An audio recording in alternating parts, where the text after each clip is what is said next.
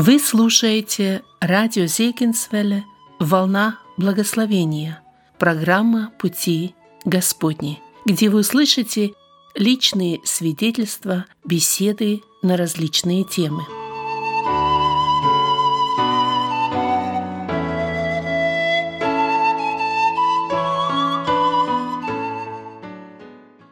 Дорогие радиослушатели, сердечно приветствую всех вас. У микрофона Вадим Гетман, ведущий радиопрограммы «Беседы в студии «Радио на пути». Сегодня со мной в гостях в нашей студии брат Тимофей Олейник. Брат Тимофей, здравствуйте. Добрый день. Сегодня в нашей передаче мы поговорим о семье, о семейных вопросах. Ну что ж, добро пожаловать всем тем, кто настроился сейчас на нашу волну. Вы можете позвонить нам по бесплатному телефону. Правда, передача наша идет в записи. Это телефон 1877 на пути 4. Этот э, телефон цифрами я дам также 1877 627 8844. Я вернусь к нашему гостю Тимофею, который находится сегодня с нами в студии. Брат Тимофей, вы приехали из далекой и снежной Сибири. Как там сейчас дела, как погода и как вообще положение? А, совершенно верно. Из Сибири, может быть, не очень далекой. У нас сейчас прекрасная погода, около минус 30, много снега, красиво. И люди находятся в преддверии встречи Нового года и Рождества Христова. Это то время, когда мы записываем передачу, это середина декабря, и действительно э, мы сегодня находимся в таком предрождественском настроении. Брат Тимофей говорил мне, что, наверное, лучшего места, чем Сибирь, э, чтобы встретить Рождество вот э, в таком виде, в котором нам представляется, даже и не найдешь. А где именно в Сибири вы живете? А, в Сибири мы проживаем в городе Тобольске. Это город Сыльных в Тюменской области. А, духовный центр Сибири, очень известный исторически, а, потому что туда, куда, туда когда-то ссылали императора Николая, там были сосланы декабристы, и некоторые из них там похоронены. Там родился когда-то Менделеев, и этот город известен еще многими другими именами из истории. Вы знаете, интересно, э, известно вам или нет, в 60-е, 80-е годы здесь, в Америке, особенно тогда, когда э, американцы изучали пророчество о том, как, э, кто будет нападать на Израиль вот в последнее время, и они читали Помните, там и Гог, Магог, и там написано Тувал тоже. Да. И вот когда Тувал, то считали, что это, наверное, будет Тобольск. Э, слышали о таком? Я не только слышал, я читал, и у нас в Тобольске некоторые из мусульман писали о том, что э, Ветхий Завет говорит это о городе Тобольске, Тувал, и что Третья мировая, скорее всего, начнется, начнется из Тобольска. Более того, один из протестантских богословов а, из Германии приезжал специально в город Тобольск для того, чтобы изучить его, и он глубоко убежден, что это написано о Тобольске.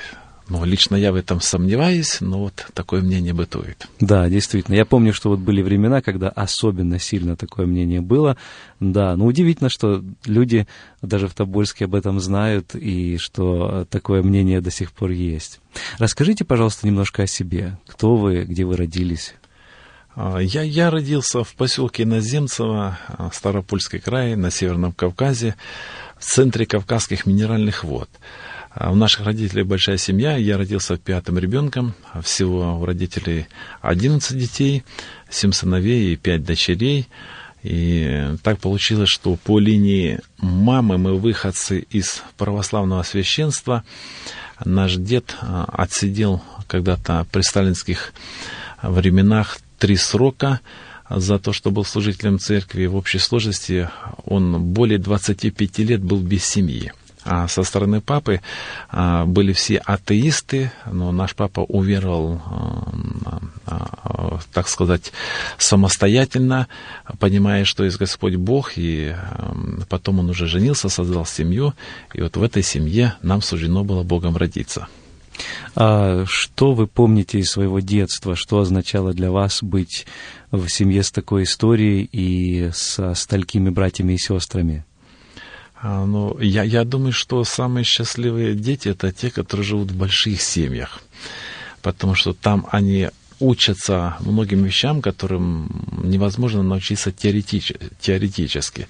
И свое детство я вспоминаю э, с радостью, с настроением, потому что оно было э, прекрасным, счастливым, добрый пример со стороны родителей, хорошая дружная семья, несмотря на все сложности, трудности, которые ну, были в то время, как в нашей семье и, наверное, в большинстве семьях, потому что люди жили очень бедно. Вы сказали, что ваш дед был служителем церкви. А чем занимались ваши родители? А, отец был тоже служителем церкви, а, но всю жизнь он а, был строителем, поскольку семья большая, он всегда выезжал на заработки. Северный Казахстан, Якутия, это места, где он работал. Видели вы, мы его не часто по этой причине, но компенсировала все это наша мама, потому что практически она не работала и занималась тем, чтобы помочь нам, детям, в образовании, в учебе, ну, проявляла нас заботу, чтобы мы были всегда сыты, одеты, одеты в тепле, в уюте. И в большей степени ей приходилось вкладывать в нас христианские ценности, поскольку отец всегда был на заработках. И то, что вы впоследствии стали верующим, это во многом заслуга родителей, э, или в таких семьях это, как говорится, само собой разумеется? Я бы не сказал, что само собой разумеется, разумеется, это на мое мировоззрение две вещи оказали влияние. Но первое – это э, пример жизни родителей – я видел их всегда радостными, счастливыми, любящими своих детей, любящими друг друга. Я видел всегда их жертвенными, бескорыстными. И мне хотелось жить такой же жизнью. Это вот первое, что наказало, оказало на, на мое влияние. И второе, что наказало, оказало на, на влияние на мое мировоззрение, это мое любопытство, наверное. Я к 14 годам уже несколько раз прочитал Библию, и я читал всю доступную атеистическую литературу. А, читал все журналы, которые попадались мне «Наука, религия» в то время. Выходил журнал, и мне хотелось самостоятельно найти ответ на вопрос, есть Бог или нет, можно Библии доверять или нет. И что удивительно, но это правда, а, атеистическая литература мне в этом помогла. Когда я, к примеру, читал э, в журнале «Наука и религия» то, что писали о Библии, я видел, что писали о Библии ложь. А, авторы пользовались тем, что у людей не было Библии, а я ее уже достаточно хорошо знал, и даже а, очень хорошо я помню такой момент, когда в 14 лет я писал письмо а, Крывелеву, доктору философских наук, главному редактору журнала «Наука и религия», и я говорил, зачем вы кривите душой а, и пишете, что в Библии написано то, чего в ней нет, вы искажаете смысл. Я получил даже от него ответ, и для, это было очень приятно, где он говорил о том, что не кривил душой, но наша переписка оборвалась. И когда я видел вот эту фальш вот а, со стороны а, атеистической литературы, а, я, я понимал, что у них нет основания, им приходилось идти на ложь. И я еще больше а, старался тогда вникать в Библию. И возвращаясь к тому, что пример родителей с одной стороны, с другой стороны, отрицательный пример родственников, которые рядышком жили, а, не, вели не христианский образ жизни, где были пьянки, где были драки, где были даже а, такие вещи, когда а, сын с ножом бросал, бросался на отца, и это было на наших глазах. Я к 14 годам сделал для себя вывод и принял твердое решение, что я буду христианином. Я принял Иисуса Христа в свое сердце и свою жизнь того времени посвятил Господу. И вы помните, что это был определенный яркий день или момент в вашей жизни, или просто вот решение, э, последствия от него э, остались на всю жизнь? Я запомнил даже день, это было 1 мая 75 года, когда я принял решение, что я буду жить, э, жить с Богом. Но а, решение это было осмысленным, осознанным, и, наверное, в течение вот года я к этому шел, в этом созревал, и вот 1 мая я а, принял решение, я буду жить с Богом. Я сказал об этом церкви, я помолился и, и принял твердое решение, что моя жизнь будет только с Богом и только для Бога. Как проходила дальше ваша молодость, в особенности в советское время? Ну, наверное, как и у всех а, сверстников того времени, были искушения, были переживания, были испытания, были свои какие-то падения небольшие, были победы, но э, вспоминаю сейчас, что когда я э, заканчивал школу, сдал прекрасные экзамены, нельзя было поступать в институт, поскольку не, комсомолец, не, не был комсомольцем, я поступил в училище, и когда я учился в училище, э, был старостой группы, э, одно из переживаний, которое у меня было, я рассказываю, э, то преподаватель решил меня физически заставить вступить в комсомол. Это большие, были большие переживания, когда он настроил моих друзей, с которыми у нас были хорошие отношения, чтобы они физически меня, значит, избили и заставили вступить в комсомол. Поскольку я был как бельмо на глазу у него, значит, отличник, но не комсомолец. Я вспоминаю, когда мне ребята об этом сказали, мне было больно. И не столько от того, что хотели избить, э, они так этого не сделали, потому что они уважали меня, а было больно от непонимания, от нечестной игры со стороны преподавателя.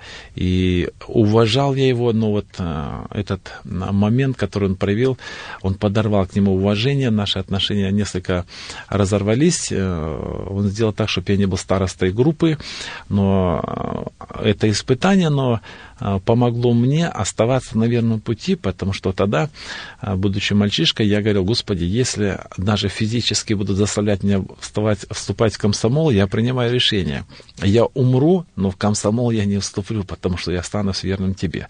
Так что вот эти все переживания, они обращались э, для меня во благо. Только придали вам твердости в ваших да, убеждениях. Совершенно, да. совершенно верно. Позже вы стали служителем церкви, и э, сегодня также совершаете служение.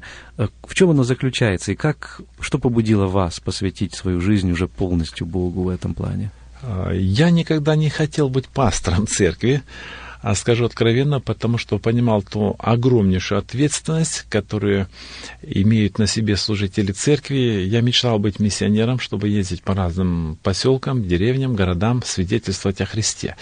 Но так произошло, что в 91 году а, Иосиф Бондаренко организовал а, первую значит, вот, экспедицию международную по рекам Иртыш и Об, евангелизационную, где в каждом городе в каждом поселке а, звучала проповедь об Иисусе Христе. И кому-то нужно было а, организовать а, встречу с людьми в городе Тобольское.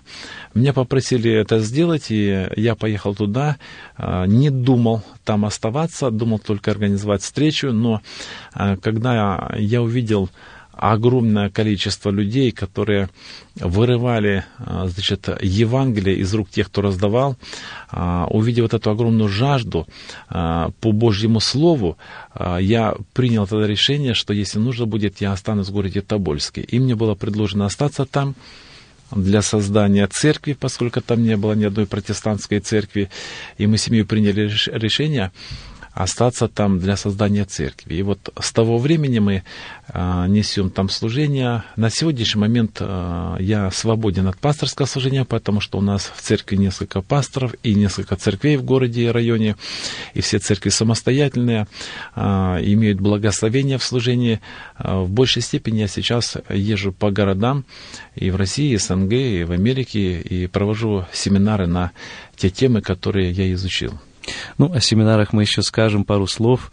Эм, скажите, в каких условиях сегодня вам приходится, или тем уже новым пасторам, которых э, вы смогли подготовить с Божьей помощью в Тобольске, совершать э, свое служение? Есть ли взаимопонимание с властями?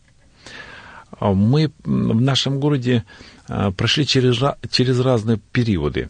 91-92 а, год – это были лучшие годы, когда и администрация города понимала необходимость в том, чтобы люди слушали о Боге, зная, что только Бог может изменить людей, и народ был открыт для Евангелия. Это было, было очень хорошее время. Сотни людей за эти годы приходили на служение и слушали об Иисусе Христе. Потом наступил период, когда когда э, в нашей стране э, ну, была проведена пропаганда, что у нас есть только одна государственная религия, то есть Русская Православная Церковь, и все, что вне ее, это секта западная. Я пытался в нашем городе найти а, контакты с нашим епископом православным, но он отказался категорически на встрече. У нас была только одна встреча и сказал, что все мои попытки на сотрудничество бесполезны. По этой причине у нас никаких отношений близких с ним не получилось. И вот наступил такой период, когда люди, с одной стороны, хотели прийти в церковь, с другой стороны, они говорят, мы боимся, потому что вы западная секта. В настоящий момент я вижу, что время все расставило на свои места, и народ понимает, что мы не секта, мы церковь, христианская церковь, которая приносит обществу большое благословение, потому что мы работаем с наркоманами, с алкоголиками, мы работаем с молодежью, с детьми, а, работаем с молодыми семьями, и результат а, вот от нашего служения, он виден людям, и люди сейчас а, больше открыты для Евангелия, и они свободно слушают об Иисусе Христе. Единственное, что а, нужно, наверное, сказать, тот отпечаток, который был проведен, проведен а, вот, э, в политике нашей страны, что мы западная секта, он дает свой отпечаток, и людям сложно переступить порог дома молитвы. Они с большим удовольствием беседуют за кружкой чая, они с удовольствием беседуют где-то при встрече, но переступить порог дома молитвы для них несколько сложновато. Более того, некоторые люди, которые э, имеют какой-то чин, они прямо говорят э, мне, к примеру, Тимофей, мы не понимаем почему, но мы не можем переступить порог вашей церкви. Я думаю, что вот э, негативный отпечаток остался от того, что было вот э, в нашей стране. Сейчас, слава богу, нормализуется. Я думаю, вопрос только времени. Люди э, через время смогут смело приходить, посещать дом молитвы и слушать о Христе. Тогда, когда вы начинали, вы сказали, что церкви в Тобольске протестантской не было, и вы стали первой, не так ли? Да. А сегодня есть уже другие общины? Да, у нас в городе сейчас несколько церквей. А, и все эти церкви имеют свои помещения а, для богослужений, и нас это радует. Мы живем очень дружно, хорошо, а, понимая друг друга. И больше того, наверное, нужно сказать этот момент, у нас выстраивается очень хорошие отношения с некоторыми священниками из Русской Православной Церкви. И мы имеем встречи, а, где беседуем о Библии, имеем даже совместные молитвы. У нас э, выстроены очень хорошие отношения с людьми, исповедующими ислам, потому что они понимают, что Всевышний, Он один, и они не препятствуют, к примеру, чтобы татары, у нас их много проживает, могли посещать наш дом молитв, молитвы. Ситуация у нас благоприятная для того, чтобы говорить людям о Боге. Э, как сегодня люди приходят ко Христу, то есть нет уже массовых этих обращений, э, и сами члены церкви проявляют ли активность в том, чтобы приобретать души для Господа?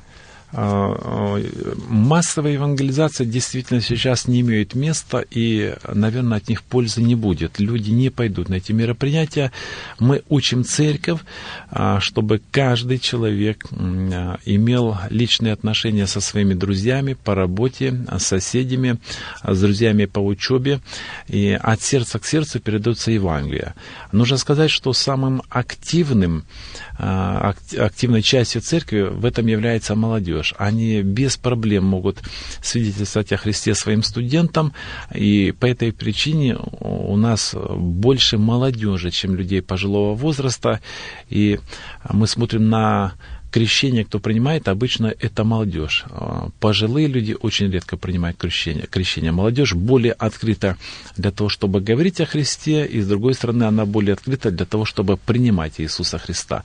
Пожилые, пожилые люди, к сожалению, имея вот а, негативный багаж а, прошлого коммунистического, они закрыты для Евангелия, им трудно а, сказать правду о своих убеждениях. Где-то в глубине своей души они верят в Бога, но исповедовать это перед людьми им становится как-то неловко. И здесь остается только а, сожалеть. Я а, был неоднократно свидетелем того, когда люди или больные, или перед самой смертью, они каялись у себя дома, уходили, значит, примиренными с Богом, но так а, ни разу и не посетили богослужения. Минуту назад вы сказали, что людям часто трудно понять разницу между церковью и сектой. Если бы вам задали вопрос, вот как вы сами определяете разницу между двумя этими понятиями? Ну, а, я всегда людям говорю, что а, вероучение нашей церкви протестантской и вероучение православной церкви совершенно одинаковое у нас одна Библия, один Бог и одно небо, и мы будем вместе. А, поэтому а, человек, который хочет понять, а, мы являемся церковью или сектой, сектой, он обязательно это понимает. Но, к большому сожалению, часть людей никогда не вникает в этот вопрос, чем отличается секта от церкви, и они, а, может быть, для успокоения своей совести, чтобы не прийти к Богу, не исправлять свою жизнь, они просто отмахиваются, говорят, вы сектанты. Давайте поговорим теперь о вашей семье. Расскажите, пожалуйста, о ней. А, у меня прекрасная жена и двое сыновей. А, мечтали о футбольной команде, но получилась вот только теннисная команда. Но мы благодарим Бога, что у нас они есть. Старший сын закончил в этом году университет и работает. Данил, младший сын на третьем курсе университета. Он очень активен в том, чтобы говорить своим друзьям и учителям об Иисусе Христе давать литературу, давать DVD-диски. И более того, он отстаивал Э, в своем учебном заведении теорию креационизма, когда им преподавали теорию дарвинизма, и э, насколько вот мы услышали, большой отклик был со стороны студентов и преподавателей. Они рады, что он мог отстаивать свои убеждения и вести диалог по этому вопросу. Что касается церковной жизни, мы рады, что наши дети активны в изучении Божьего Слова и в музыкальном служении. Бог их одарил, они играют и на синтезаторе, и на гитарах, и на саксофонах, поэтому они ведут активное духовное служение и церковной жизни. Я не зря спросила о семье, потому что часть нашей передачи сегодня мы хотим посвятить семейным вопросам. А, сегодня вы находитесь здесь, в районе Большого Сиэтла, и преподаете целый ряд, серию семинаров в церкви Вифания, которая находится в Федерал Вэе. И один из семинаров, когда я читал брошюрку, э, где были написаны темы этих семинаров, он назывался «Обворованное христианство». Ну, сразу привлекает внимание, и хочется задать вопрос, неужели нас кто-то смог обворовать? А, к сожалению, очень часто дьяволу удается нас обворовывать. И вот а, один пример, скажем, а, истина об оправдании по вере, она была украдена в христианстве на протяжении нескольких столетий. И только в XVI столетии Мартин Лютер, ища истину, получил от Бога откровение, читая Евангелие на древнегреческом, римлянам первую главу, 16-17 стихи, что праведник может получить оправдание, человек может получить оправдание только благодаря вере. И мы констатируем и признаем факт, что христианство было обворовано в вопросе оправдания. Но, скажем честно, многие вещи так они остались неизмененными и со времен Мартина Лютера. К примеру, он продолжал ненавидеть евреев, и если я не ошибаюсь, он был за смертную казнь для евреев. На сегодняшний момент мы должны иметь честность, с одной стороны, с другой стороны, смелость для того, чтобы признать, что в некоторых вопросах мы, я имею в виду протестантов, тоже обворованы. К примеру, многие верующие э, не понимают сути Нового Завета – они путают Новый Завет с Ветхим Заветом, и получается определенный винегрет. Они не могут увидеть ясного различия, для чего был дан Ветхий Завет, в чем его был суть и в чем суть Нового Завета. И получается, то, о чем Христос говорил, что когда молодое вино вливает в мехи ветхие, то разрывается и пропадает и то, и другое. У, люди, у людей, я вижу, нет ясного понимания, в чем суть Нового Завета. Иногда они смотрят на христианство на, как на определенную религию, в которой есть, есть, есть свой свод правил, свой свод традиций, и и соблюдая эти традиции и правила, человек становится христианином. На самом деле э, Евангелие говорит совершенно другое. Но мы сейчас не касаемся темы завета. Я просто констатирую тот факт, что нужно иметь честность, смелость признать, что в некоторых вопросах мы обворованы. И одна из целей моего служения а, я так вижу, заключается как раз в том, чтобы вот эти украденные истины возвернуть христианству, чтобы они могли увидеть их в том свете, в а, каком о них написано в Евангелии. А как вы смогли прийти к таким выводам? Это был труд кропотливой научной, исследовательской работы или ваших собственных наблюдений, опыта служения? Это было, наверное, мои наблюдения и опыт моего служения. Наблюдения они были еще с подросткового возраста. Я видел, что многие христиане в нашей церкви, где я был, они не могли жить полноценной а, христианской жизнью. Они периодически падали, у них постоянно были проблемы. А, с ними нужно было всегда кому-то вести занятия, беседы для того, чтобы их укреплять в истине. Когда мы выехали на миссионерское служение, и а, я сам стал пастором церкви, я увидел ту же самую проблему.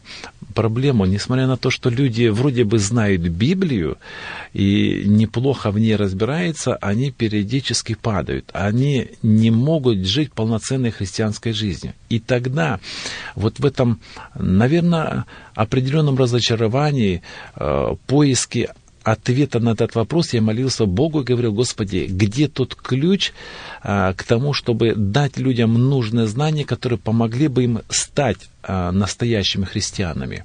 И в этих поисках Бог мне ответил, как я его понимаю, что если люди не будут знать истину об искуплении, что произошло в смерти и воскресении Иисуса Христа, они в принципе никогда не смогут жить нормальной христианской жизнью.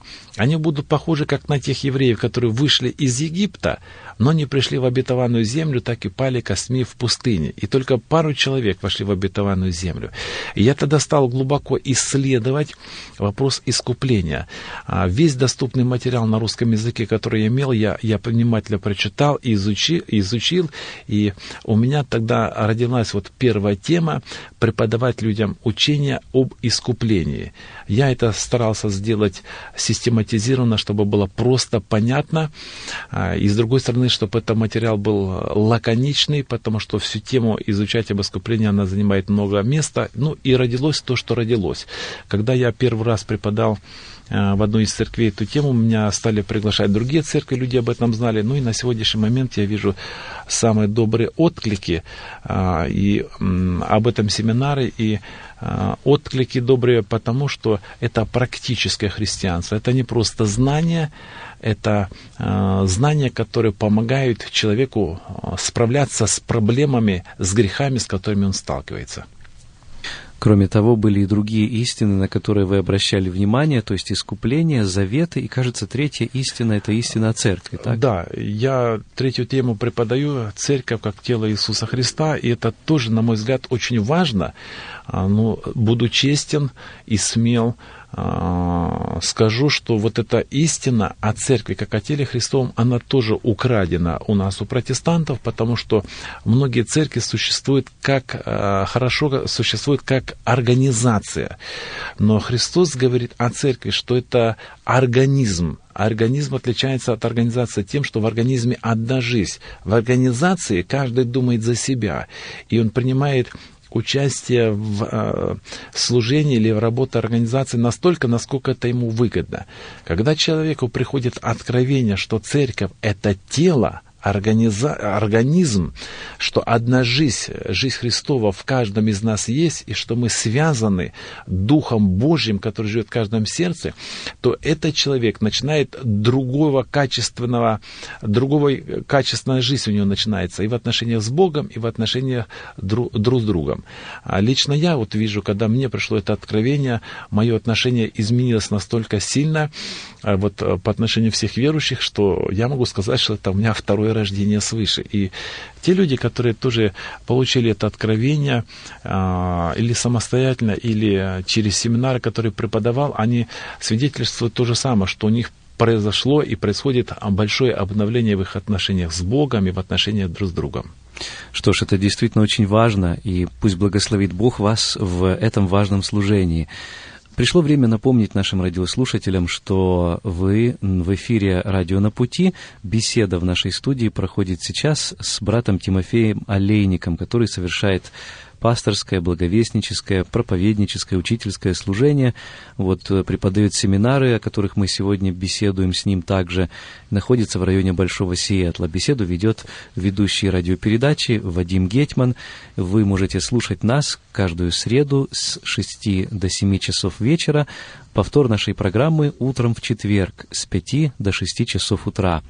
Звоните нам по бесплатному телефону 1 877 627 88 44. Хотя наша программа идет в записи, но мы всегда рады вашим звонкам, пожеланиям, предложениям, замечаниям, может быть, относительно наших радиопередач. Итак, еще один вопрос к брату Тимофею. Один из ваших семинаров посвящен Божьему устройству семьи. Давайте основ, э, остановимся на некоторых истинах, которые вы освещаете в этом семинаре. Ну, вообще, откуда семья берет свое начало? Кто ее изобрел? А, но если мы доверяем Библии, то видим, что а, Бог а, создал семью не одного Адама, а Адама с Евой, благословил их и сказал, плодитесь и размножайтесь. Инициатором создания семьи был Господь Бог, Творец. И вы говорите о том, что есть определенный Божий порядок. Вот что э, что это за порядок и как о нем узнать, что происходит с теми, кто, может быть, нарушает этот порядок? Э, я должен сказать, что э, закон устройства семьи, он был первый в истории творения. И об этом очень ярко Библия говорит. К примеру, в послании к Коринфянам, в первом послании, 11 глава, 3 стих, Павел говорит коринфянам, «Хочу также, чтобы вы знали, Коринфяне, похоже, этого не знали. Хочу также, чтобы вы знали, что всякому мужу или всякому мужчине голова Христос, жене голова муж. Вот это устройство Бога, что над мужчиной стоит Христос, а над женщиной стоит ее муж, это Божье устройство семьи. И оно было выражено даже в том, что Адам был первым сотворен. К примеру, вот в послании к Тимофею во второй главе а, сказано, что прежде создан Адам, а потом Ева. И не Адам прельщен, но жена, жена, прельстившись, впала в преступление. И сам порядок творения, что прежде создан Адам, говорит о том, что Адам был главою семьи. И то, что Ева была создана позже, говорит о том, что Ева должна была жить в подчинении, в повиновении Адама. Вот это Божье устройство, закон, что над э, мужчиной глава Христос, над женщиной глава муж, он должен работать в семье. Если он не будет работать, то вместо порядка будет проходить, приходить беспорядок, или я прямо скажу, бесовский порядок, когда э, анархия будет в доме, и благословение в такой семье ожидать ну, практически невозможно. Тем не менее, часто можно услышать, что мужчина, ну, скажем, оправдываясь библейскими местами, неправильно, может даже жестоко относиться к своей жене. Вот не приведет ли такой взгляд к некоему деспотизму, когда э, при любом выражении недовольства муж скажет, ты мне должна подчиняться, так говорит Библия, и, прикрываясь Библией, э, будет совершать, может, даже жестокие действия над своей женой? А, я, я думаю, что мужчины должны понимать, что быть головой и быть главарем это абсолютно разные вещи, и их путать нельзя. Когда мужчина пребывает в Божьем Слове, э, читает и понимает, что значит быть главой семьи, он никогда деспотичным не будет. Из личного опыта я скажу, что чем больше я изучаю этот вопрос, чем больше я люблю свою супругу, тем более нежен я к ней, тем больше я с пониманием к ней отношусь. Быть головой семьи, это значит заботиться о своей семье, потому что голова думает за то, чтобы было хорошо тело. Вот мужчины должны понимать, быть головой – это не означает быть главарем. Ты живешь для тела, но не тело для тебя. Если попытаться более подробно вникнуть вот в эту роль мужчины, как ее можно описать? Какие еще составляющие в ней можно было бы увидеть э, на основе священного писания? Ну, когда мы говорим о том, что всякий мужчина является главой для своей жены, то лично я вижу, что у мужчины есть две функции. Во-первых, и это очень важно, самое главное это, над ним должен быть Иисус Христос. Христос должен быть его главой. Если мужчина не подчинен Христу как главе, он никогда не сможет быть правильной главой для своей жены. Вот с этого начинается благословение.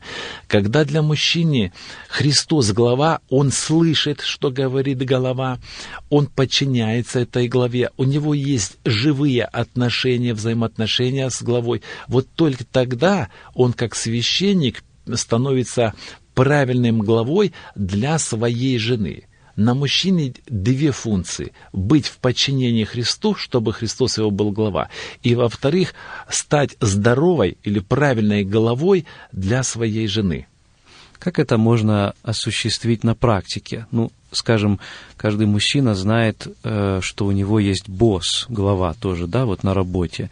И там есть какое-то прямое подчинение, есть приказы или указания, которые поступают напрямую или по телефону. А как установить подобную связь с Иисусом Христом? А, я, я думаю, что это приходит с опытом, с навыком, как говорит Священное Писание, чувство навыка, приучены к развлечению. Но вот э, быть головой, э, значит, вернее, быть подчинением Христу, это, это жизнь мужчины, когда она полностью во всех аспектах, во всех сферах жизни подчиняется э, Христу.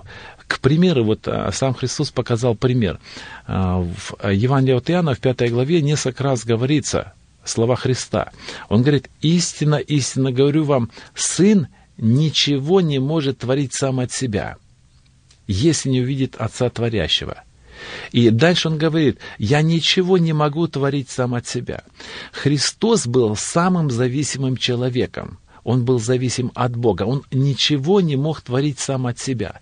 Я думаю, вот этот принцип, если мы, мужчины, возьмем для себя, ничего творить, не творить от самого себя, но жить жизнью полностью подчиненной Иисусу Христу, в этом будет благословение. Как в Гефсиманском саду Христос молился, впрочем, не моя воля, но твоя да будет. Когда наша жизнь идет в разрез воли Иисуса Христа, а это ведет только к проклятию.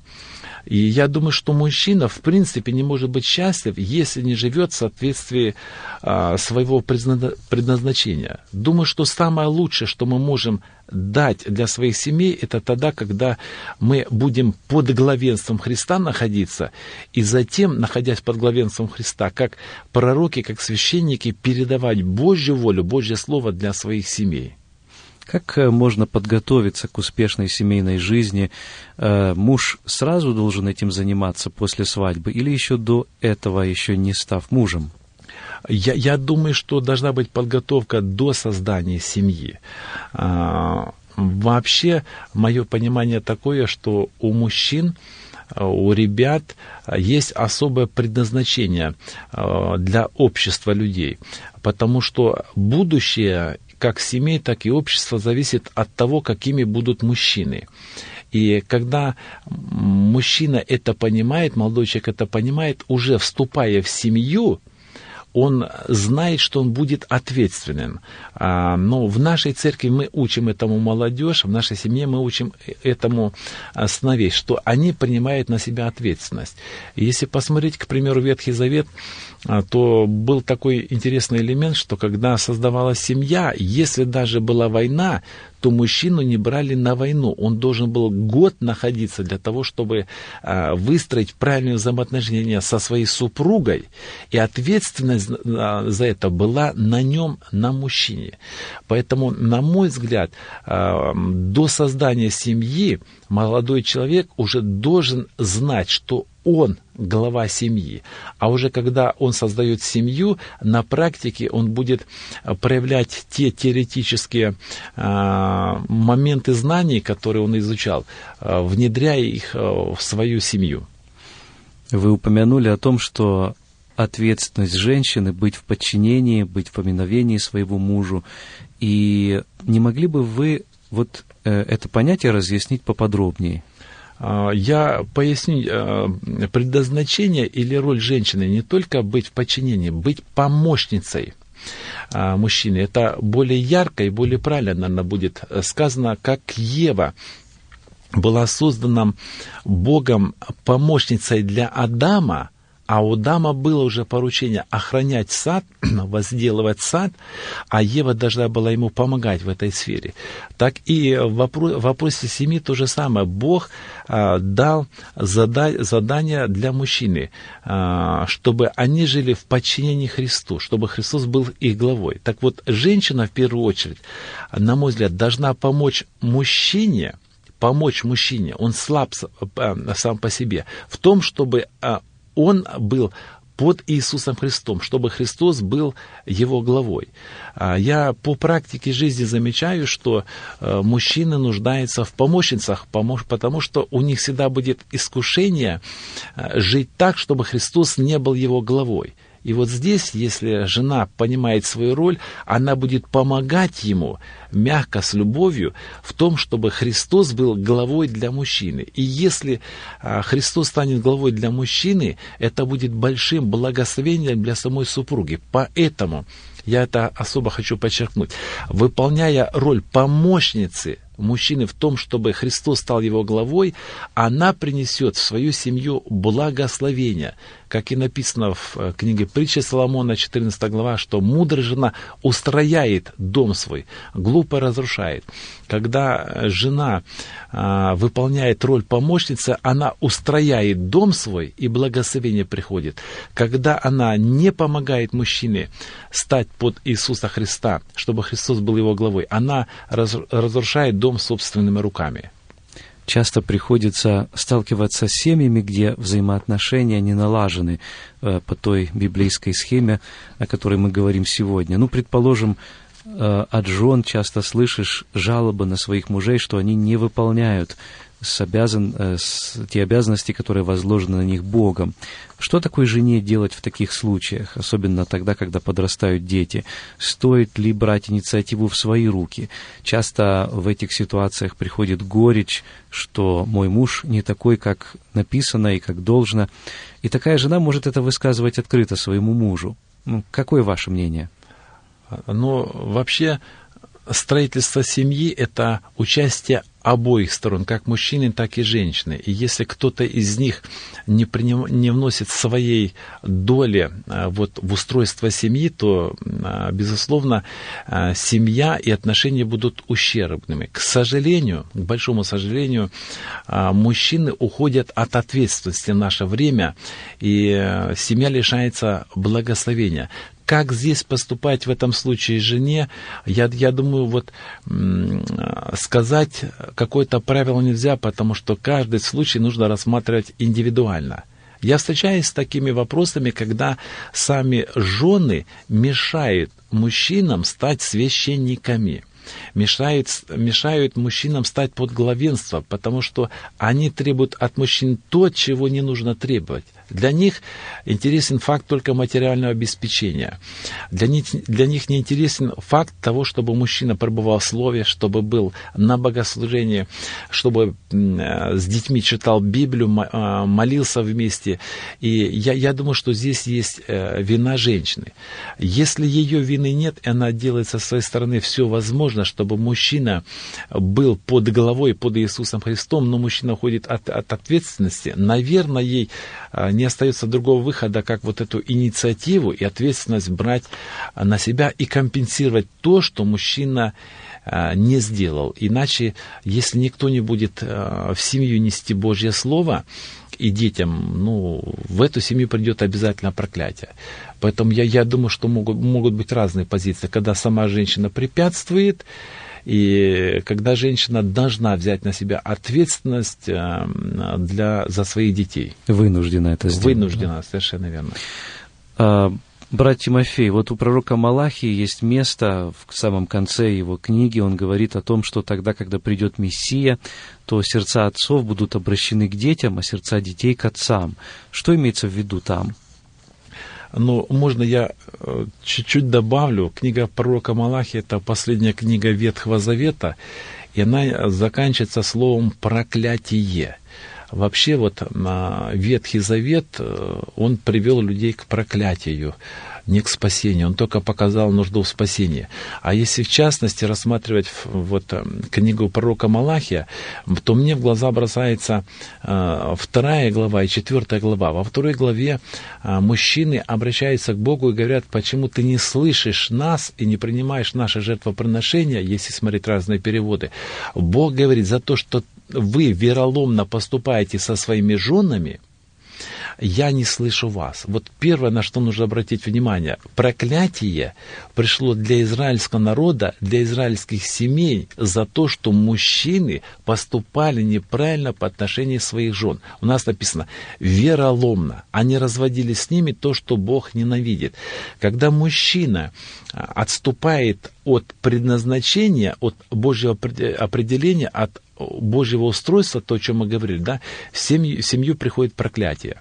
А в четвертой главе уже книги пророка Малахия говорится следующее, что если сердца отцов не будут обращены к детям, то на землю придет проклятие. И здесь мы должны понимать, что а, сердца отцов должны в первую очередь быть обращены к детям, потом сердца детей обратя, обратя, обратятся а, к отцам. Ответственность за взаимоотношения с детьми возложено Богом на мужчин, на отцов.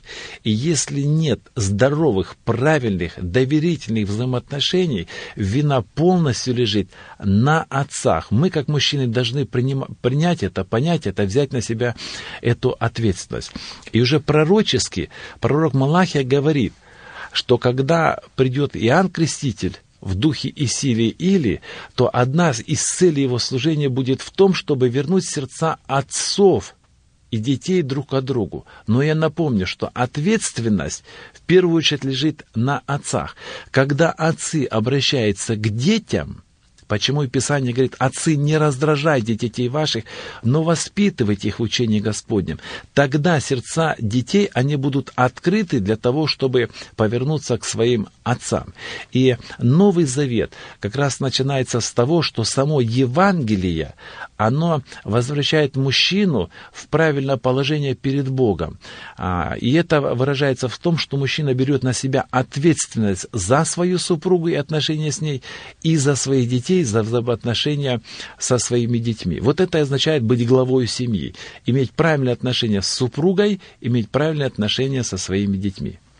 Многое из того, о чем вы сегодня говорите и напоминаете нам из Священного Писания, к сожалению, не является той реальностью, которую мы видим сегодня. В чем, по-вашему, заключается основная проблема или препятствие для семей, даже христианских семей, достичь вот этого библейского идеала э, семейных отношений, построения их по Слову Божьему? Я вижу здесь два момента, отрицательный и положительный. Отрицательный э, выражается в том, что образ мужчины формируется не через Божье Слово, а через средства массовой информации – и, к большому сожалению, средства массовой, информации прививают нам, мужчинам, ну, вначале мальчикам, потом юношам, потом мужчинам, неправильный образ жизни. Вот, к примеру, статистика. А, к моменту окончания средней школы подросток у телевизора до недавнего времени проводил 22 тысячи часов. То есть два с половиной года. Это сумасшедшая цифра. Еще вот статистика. Прежде чем ребенок оканчивает начальную школу, он видит в среднем 8 тысяч убийств и 100 тысяч сцен насилия. Это официальная статистика Соединенных Штатов Америки. Мы есть то, что мы едим. Дети, подростки, молодежь, молодежь, мужчины впитывают вот этот яд через средства массовой информации и потом начинают в своей жизни проявлять то, что не видели. И мы видим последствия. Одни в тюрьмах, и, как правило, причиной это стали деньги, секс, сила, а другие на воле начинают деградировать. И а, причина разрушенных семей, больш, а, основная причина, это в том, что мужчина впитал неправильный образ, что значит быть мужчина. Это вот отрицательный такой момент.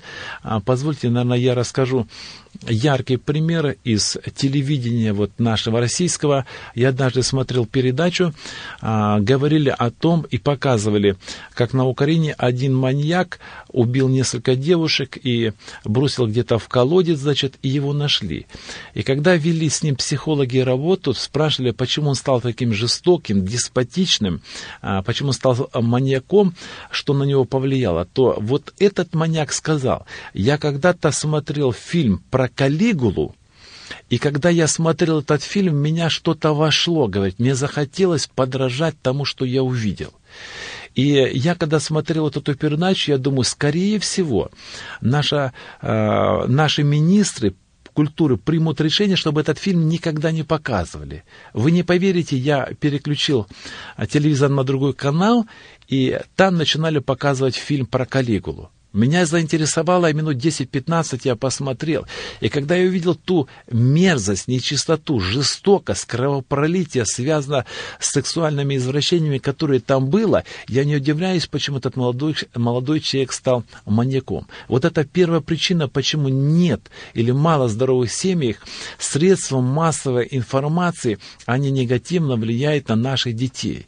И здесь задача нас, отцов, привить а, противоядие нашим детям против средств массовой информации, чтобы они знали, что есть хорошо, а что есть плохо, что можно смотреть, а чего нельзя смотреть. Это вот первая причина, почему семьи разрушаются и мужчины уходят от ответственности. Вторая причина, я ее называю положительной, заключается в том, что нас, наш, нас мужчин, не научили правильно работать с Божьим Словом, не стыдиться Бога, молиться Богу. И здесь, на мой взгляд, нам, христианам, есть э, чему поучиться у мусульман. Когда смотришь на то, как там мужчины поклоняются Богу, к сожалению, это может быть только на празднике происходит, но где-то в глубине сердца начинаешь завидовать. Они не стыдятся имени Бога, они становятся на колени, они открыто молятся и исповедуют свою веру. И я думаю, что нам, мужчинам, нужно внушить нашим детям, объяснить, а еще больше того, показать эм, личный пример, что мы не стыдимся имени Господа, что мы всегда молимся Ему, что мы поклоняемся Ему, что мы живем в повиновении Ему, в подчинении ему, что он является нашим главой, и когда мы визуально, наглядно, на личном примере передадим это нашим детям, только тогда будущее наших детей может быть исправлено положением в наших семьях. Скажите, пожалуйста, Тимофей, как семья относится с церковью? Вот если в церкви мы наблюдаем какие-то проблемы, можно ли э, сделать заключение, что эти проблемы имеют своими корнями э, семейные неурядицы? Э, лично я глубоко убежден, что это так. Пуритане раньше говорили, что семья – это маленькая церковь. Если в семье нет священника, если в семье нет почтения к Богу, если в семье Библия не авторитет, если в семье папы на слово тоже не авторитет, то там происходит разрушение семьи, и выливается оно уже видимым образом, может быть, в церкви или в обществе, где находятся дети. Я глубоко убежден, что семья – это мини-церковь, маленькая церковь. И, на мой взгляд, мы служители должны обратить внимание на семьи. Если э, семьи не будут здоровыми, то наши церкви не могут быть полноценными, нормальными и здоровыми. Это логично. Последний мой вопрос. Э, сегодня нас слушают самые разные радиослушатели. У кого-то может быть хорошее семейное отношение, и за это можно поблагодарить Бога, а у кого-то нет. Какие ваши пожелания Мое пожелание, ну, в первую очередь, ко всем мужчинам. Дорогие братья, мужчины, если Господь Бог сказал, что всякому мужчине, это имеется в виду и имеется в виду и вы, и, и я тоже, всякому мужчине глава Христос, то он, как Творец, не мог ошибиться. Если мы нарушаем этот закон, этот принцип, для нас не глава Христос, наша семья никогда не может быть здоровой. Возьмите на себя ответственность, примите решение стать священником и пророком в своей семье. Научиться слышать, что Христос вам говорит через изучение Божьего Слова. И то, что вам говорит Христос, научитесь как пророк передавать это своим женам, передавать своим детям. Только в этом будет спасение вашей семьи. И только через это вы исполните свое главное предназначение. И мое пожелание сестрам, помогите своим мужьям стать священниками в своих домах. В сегодняшней передаче «Беседа в студии «Радио на пути» принимал участие служитель церкви, наш брат в Господе, пастор церкви Тимофей Олейник, который приехал к нам из города Тобольск в Сибири. Большое спасибо за ваше участие. Благослови вас Господь. До свидания. Благословений До свидания. всем.